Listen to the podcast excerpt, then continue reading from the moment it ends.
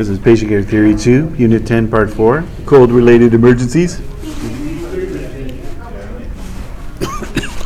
you like this slide? I put extra effort into the slide just for you. Yeah. Just like, remember the burn slides with flames? I don't go to that kind of effort very often, so.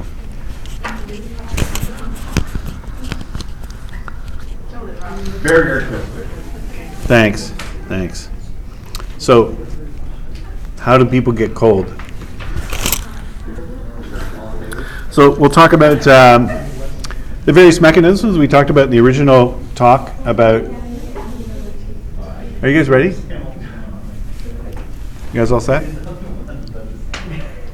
Liam. I was, I was showing him, it was, it was on topic. It was a, it was a hypothermic toe. No, no, it was a frosted toe. Frostbite. A hypothermic Yeah, that- toe. Oh, I think my toe is hypothermic. I don't feel it, and it's black. It was fine, but it's toe. Okay, so uh, mechanism of cold. We'll talk about uh, conduction, convection, radiation, evaporation. You know the usuals. Uh, respiration. We actually lose heat through breathing. Not much you can do about that. Um, heat loss is increased, of course, by removal of clothing, wet clothing, uh, and air movement, or contact with cold or cold water immersion. Um, do you know why most people die in um, um, I'm having a TIA here. Stand by. Do you know, do you know why most people die in um, uh, situations where they're lost in the wilderness? Paradoxical addressing. Paradoxical what? Undressing? Is that a thing? Yeah? Yeah? So when they get tired and delirious, they, They take the clothes off. they take their clothes off. That's the thing. It's like, There, there- a lot of times they find them naked. or like you'd be able Like on Mount Everest, they find them naked up there? They're like if they're lost in the woods or something. and- Interesting. I'd never heard that before. Thank you. Paradoxical undressing. A thousand ways to die. Oh, I haven't seen that. No, that's a show, right? Yeah. Yeah, no, I should watch that show. Maybe I'll make that a plan for this week. Uh, okay, uh, well, that wasn't what I was going to say, but uh, that's interesting. Um, but uh, the most common in survival situations is people leave where they are and try to walk to uh, civilization. That's the most common. Yeah, if you're. No, no, no. So if, if you start What do do then? you stay, you hug a tree, have you ever heard that? Hug a tree. Hug So- tree. You don't move, because like the more you move, the larger the area for like the search. For search, yeah, that's right. What if no one's searching? Well, That's, that's why people move, right, is because they think no one's searching or no one's gonna find. But you're better to stay, in- like, if it was a plane crash, you're better to stay where the plane is because you can see the plane better from up above. Um, Or, you know, you can drag the fuselage out to an open area or something like that. But um, you're better to stay and sleep in a sheltered area, but, but you're better to stay where there's something visible and, uh, rather than walk. Because people uh, try to walk and die when they could have survived. So the, your better bet is to hunker down and begin working right away. That's the first thing, because people get demoralized by the situation and they don't, they become idle, and when you're idle, you start thinking and worrying and complaining, and before you know it, um, you have no fire, you have no heat, you have no shelter. Um, so the best bet in those survival situations, is you learn, if you take a winter survival course, I wouldn't recommend it unless you work, if you work for air ambulance, you have no choice, but uh, I wouldn't recommend it unless you can go glamping, if there, you know, some kind of glamping thing in the, in the cold. But um, um, your best bet is to get to work. Try to start a fire, collect wood, do something, build a lean-to. Anyway, so heat conservation mechanisms. So when we're cold, we vasoconstrict, right? We get, uh, we get vasoconstriction in our periphery. We get um, uh, pilosphincter erectus. I got in trouble for that once in, uh, in college. Um, the teacher was talking about involuntary muscles. And um, they were asking for examples of involuntary muscles, and I said the erector pili. and I guess he thought I was talking about erections, and I was really talking about the little muscle around the, the hair follicle that contracts and traps air, and where the hair follicle is. Uh, and I never recovered from that. What he thought was a smart-ass remark, but really wasn't. I even tried to talk to him afterwards, and he said, "I don't want to hear it." So yeah, I was shot down. So anyway, that's my erector pili mus- uh, muscle um, uh, story. And uh, but we don't have enough hair to uh, trap enough heat. But uh, animals, furry animals, do. And uh, maybe the furries at the anime conferences, Anime North, do as well. You know. But there's no erect, there's no erector pili muscle activity happening there. It's just the outer shell. Okay, so we vasoconstrict, we shiver, uh, we have hypothermic micturition, which I talked about. When you get really cold, you got to pee more often, so you get rid of fluids. Your body's like a uh, like an engine, and if you if your radiator is losing fluids, the engine heats up. If your body loses fluid, you heat up. So it's not a bad thing. That's a compensatory mechanism to pee a lot. And um, when you go on a winter survival course, a two winter survival course, um, your source of water is snow, right? So you got to have a designated pee areas, so no one's drinking yellow snow, and uh, you, you got to melt snow. Uh, so chilblains are what they call non-freezing injuries. This is not a 911 call, but you've probably all experienced chilblains where the tissue temperature drops below 15 degrees Celsius. the capillary walls may break, um, so maybe t- some tissue swelling, and um, it's typically caused by prolonged or repeated exposure of bare skin to air temperatures, or not even necessarily bare skin, but uh, you know, feet in boots that aren't adequate, or feet in skates that don't keep you warm, and can develop in a few hours. Most commonly affected areas uh, include the, the cheeks, ears, nose, fingers, and toes. Uh, they appear red, swollen, skin may be tender, may become itchy, and that can worsen to aching and prickly feelings, pins and needles sensation, then numbness. And in some cases, open sores or bleeding lesions can result from uh, continued exposure. so management, uh, just uh, when you're warming affected areas, you don't warm affected areas by rubbing. That's not a good idea because it causes cell damage. And um, but bare hands over the heated area uh, of the face, um, affected areas against the armpits. So cold hands under the armpits, a good spot um, or under someone else's armpits. That's always fun.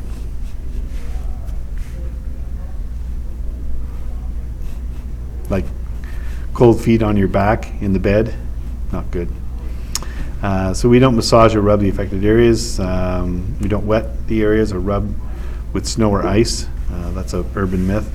And uh, we don't expose the area to open fires either, because if you've got decreased sensation, you might be burning skin without being aware of it, or stove or other any other intense intense heat source. So. Um, Transport, not usually indicated. People don't typically call 911 for this sort of thing, but you never know. Um, And signs and symptoms of tissue damage may be slow to appear. Frostbite, on the other hand, uh, a little more serious. Um, This is uh, tissue freezing, and what happens is ice crystals form in the cells, and those crystals uh, uh, do two things. They draw the water out of the cells. They lacerate the cell walls, causing cell damage, and um, they can expand, uh, damaging the cells. And they could damage uh, blood vessels, causing a loss of vascular integrity as well. And there's tissue swelling, uh, loss of nutritional flow. Uh, there are different degrees of frostbite. So superficial frostbite is just the uh, epidermal tissue. There may be redness with some blanching and diminished sensation. Um, deep frostbite is freezing the epidermal and subcutaneous layers. Um, has a white frozen appearance. Uh, that's what uh, various degrees of frostbite looks like. The one on the right being fairly superficial, the two on the left being f- deep frostburn. And they can frostbite, they can blister just like uh, second degree burns. Um, did I ever tell you the story about um, the couple who split up and the lady um, drove her car to the golf course and took an overdose. Yeah, she ended up getting both legs amputated. yeah, she never liked to stand, huh? I made that joke. That's a really bad joke. I can't believe, can't believe I cracked that joke. It's pretty bad. I want you guys to tell my daughter, though, that I'm funny, because everything comes out of my mouth, she just thinks it's a dad joke. But, uh, uh, So uh, hypothermia, mild hypothermia is temperatures above 30 de- degrees Celsius. Now, uh, most of you will be taking tympanic temperatures, and tympanic is not terribly accurate. It's also uh, slow. So if there was a change in body temperature, it may not register in the, with a tympanic temperature for, you know, 20 to 30 minutes. Um, So if you want a true temperature, um, uh, under the tongue would be better, the armpit might even be better. Rectal would be uh, probably the most accurate, but we don't do rectal temps. What's that? We don't go there. We don't go to that dark place. Uh, Be grateful. Because we used to with uh, Valium for patients with seizures when we couldn't get an IV, we go rectally. Um, So mild hypothermia typically characterized by shivering, they may be, they may start to show a little bit of lethargy or some somewhat dulled mental state. Uh, They may have some muscle stiffness, uh, some lack of coordination with muscles. Um, I think there's almost nothing worse than being really cold and having to pee really badly and your hands just, you can't feel your hands and you can't undo your zipper. Uh, That's not a good situation. That's probably more TMI discussion. Are you guys okay with that? Um, so mild, we want to remove uh, wet clothing, uh, protect against further heat loss, put them in supine position. You can actively rewarm someone with mild um, hypothermia with hot packs in the axilla and the neck and other, monitor temperature. Uh, you want to get their um, cold clothing off or um, wet clothing in particular. Monitor uh, SpO2 and ECG, O2 if needed, transport. Uh, Severe hypothermia, so this is uh, patients with core temperatures below 32 degrees Celsius. And as your temperature lowers, um, you know, below 32, there's an increasing risk that these patients are increasingly vulnerable to going into ventricular fibrillation. Sometimes with just a little bit of handling, they go into VF. So you got to handle them carefully. If they're, if they have a, even before you get a temperature on them, if they've got uh, significantly depressed level of consciousness and they've been exposed to the cold, just assume that they're hypothermic until proven otherwise. Uh, when I worked in Toronto, my first job working for Toronto Ambulance Service, we um, some some of the new medics, the older medics would never do this, but some of the newer medics, we had kind of an unwritten rule where on night shift, we would. Uh, if it was busy, we would just stay awake and we'd drive through the alleyways looking for homeless people or anyone who might be drunk and unconscious in the cold. And uh, sure enough, just about every shift, we'd find someone who was near frozen and have to take them to the hospital. I remember this one guy, it was uh, rainy, it was cold, and we took him to the hospital and he went into cardiac arrest on us and they, uh, they worked on him for almost four hours trying to rewarm him. Because the rule with resuscitation is a hypothermic patient is not dead until they're warm and dead. And warm and dead means at least a core temperature of 34 degrees Celsius. So core temperatures before 32, uh, below 32, signs and symptoms, uh, shivering is stopped, uh, they're disoriented or to unconscious, muscles are rigid and stiff. Uh, dysrhythmias, especially bradycardia, are common, and bradycardia is usually followed by ventricular fibrillation. Uh, so high risk of VF below 30 degrees Celsius. Um, they have a bradycardia and they have a unique um, ECG change called an Osborn wave at the J point, uh, where the um, um, R wave goes up, and then when it comes down, it comes back up again, making sort of a hairpin turn. Uh, so that's an Osborn wave. So if you ever get a hypothermic patient who's bradycardic, make sure you get uh, an ECG tracing and keep it because it's kind of a nice collector's item. You know, for Hunters collect moose heads. You know, paramedics collect ECGs. It's just it's all about it's all about the collection. You know. I have students who come back here to visit me and they bring ECGs and I scan them and I'll put them in my exercises and stuff. It's great. It's beautiful. It's like a it's like a community of nerds.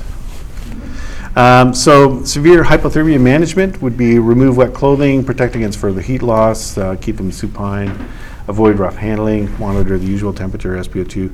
Uh, but here, the big key here is um, we don't actively reward the exterior, rewarm the exterior of the body because um, she's misbehaving again. Eh? It's just completely out of control. I know. Yeah. Um, anyway, so uh, what happens is they've got your capillaries, your peripheral capillaries, your peripheral uh, vasculature, you have uh, pre and post capillary sphincters, and those sphincters shut down, and you get blood trapping in the capillary network, and that blood is cold and it's acidotic. And if you actively rewarm the exterior, if you put like a warm blanket on them and blast the heat in the back of the ambulance, those vessels dilate, and that cold acidotic blood gets shunted to the rest of the to the core, and you get an after drop. So you get a another drop in temperature, and you get acidotic blood that can kill people. So, so if they're if they've got an altered level of consciousness and signs of bradycardia, we don't rewarm the exterior. We have to warm rewarm them internally. Now, how do you do that? Not easily. So, um, talked about this. Uh, Oh, okay, so how do we do it? So, um, there aren't a lot of options in the pre-hospital setting, but um, in the hospital, they want to give them warm intravenous fluids. So they have special devices for warming the intravenous fluid. Uh, You might um, take a section of IV tubing, so you've got an IV bag hanging, and you got a section of IV tubing that you lay flat on the bed or somewhere. You put it, put the IV tubing between a towel and put hot packs on either side. That might help to rewarm the fluid that you're going to infuse relatively slowly. That gets to the core. Um, in hospital, they'll, they'll give them rewarmed humidified O2, warmed IV solutions. Um, But remember with IV solutions, there's no point in giving them, uh, trying to give them warm IV solutions if their core temperature is, let's say, 28, and the IV temperature is room temperature, which is like 20 or 21. Um, You're still going to be giving them warm fluid. So I'm not sure that even putting hot packs on IVs, and that's not a sanctioned treatment, by the way, um, that that would even work, but it would have to be, if you got an IV in place, um, you might as well run a TKO and try to warm up the fluids with some hot packs over, uh, over towel. That would be my suggestion. But um, I wouldn't um, give them large quantities of fluids. In hospital, worst-case scenarios, they'll do um, femoral venous bypass. They'll actually uh, catheterize their femoral artery and vein, take the blood out, put it through a warming machine, and pump it back. Uh, The outlying hospitals will do basic things like they'll, they'll make an incision in the abdomen, they'll insert a tube, they'll pour warm water in the tube and do warm gastric lavage. They'll even sometimes put chest tubes in and put warm water around the lungs. Um, They'll give them warmed intravenous fluids, so they'll do some pretty radical things to try to rewarm the core, not the periphery. So, Any questions about cold-related emergencies? No? Okay. What's that? Oh, well, you were asking questions, so hand up see it? I thought you were ignoring. Oh, no, sorry. What's your question? Oh, yeah, have you read the story called Frozen Alive? It's by uh, Peter Stark. Frozen alive? Frozen Alive. It's written in second person, so it's like, the first line is, when your Jeep spins lazily off the mountain road. So it's written like, you are the character. It's uh, details uh, this guy basically freezing to death as he like gets lost in the woods. And then like, talks about like how his muscles and like how his body reacts to the cold. Yeah. And then when he dies, uh, or you know, is unconscious how uh, the doctors like go to the third person at some point and then shows how the doctors fix him, and then back to him waking up from the. Oh, so someone resuscitated him. He went into cardiac arrest and he was resuscitated. It's Amazing. like a. It's Yeah. in the perspective of you are the person. Right. So, yeah. Isn't that written in the first person when it's described that Uh, way? First person would be I am cold. This Oh, okay. You are. Oh, okay, okay, gotcha. Interesting. Yeah, it sounds like an interesting story. Um, speaking of which, uh, before I stop recording, there there have been some amazing stories of resuscitation of hypothermic patients. We used to talk about um, children with hypothermia who were resuscitated after two, three, four hours, but there've been quite a few cases of adults resuscitated after four, five, six hours. There was a physician who was um, hypothermic, and she was resuscitated after four hours of CPR uh, and had a full neurological recovery. So I would be pretty optimistic and pretty aggressive about resuscitating hypothermic patients.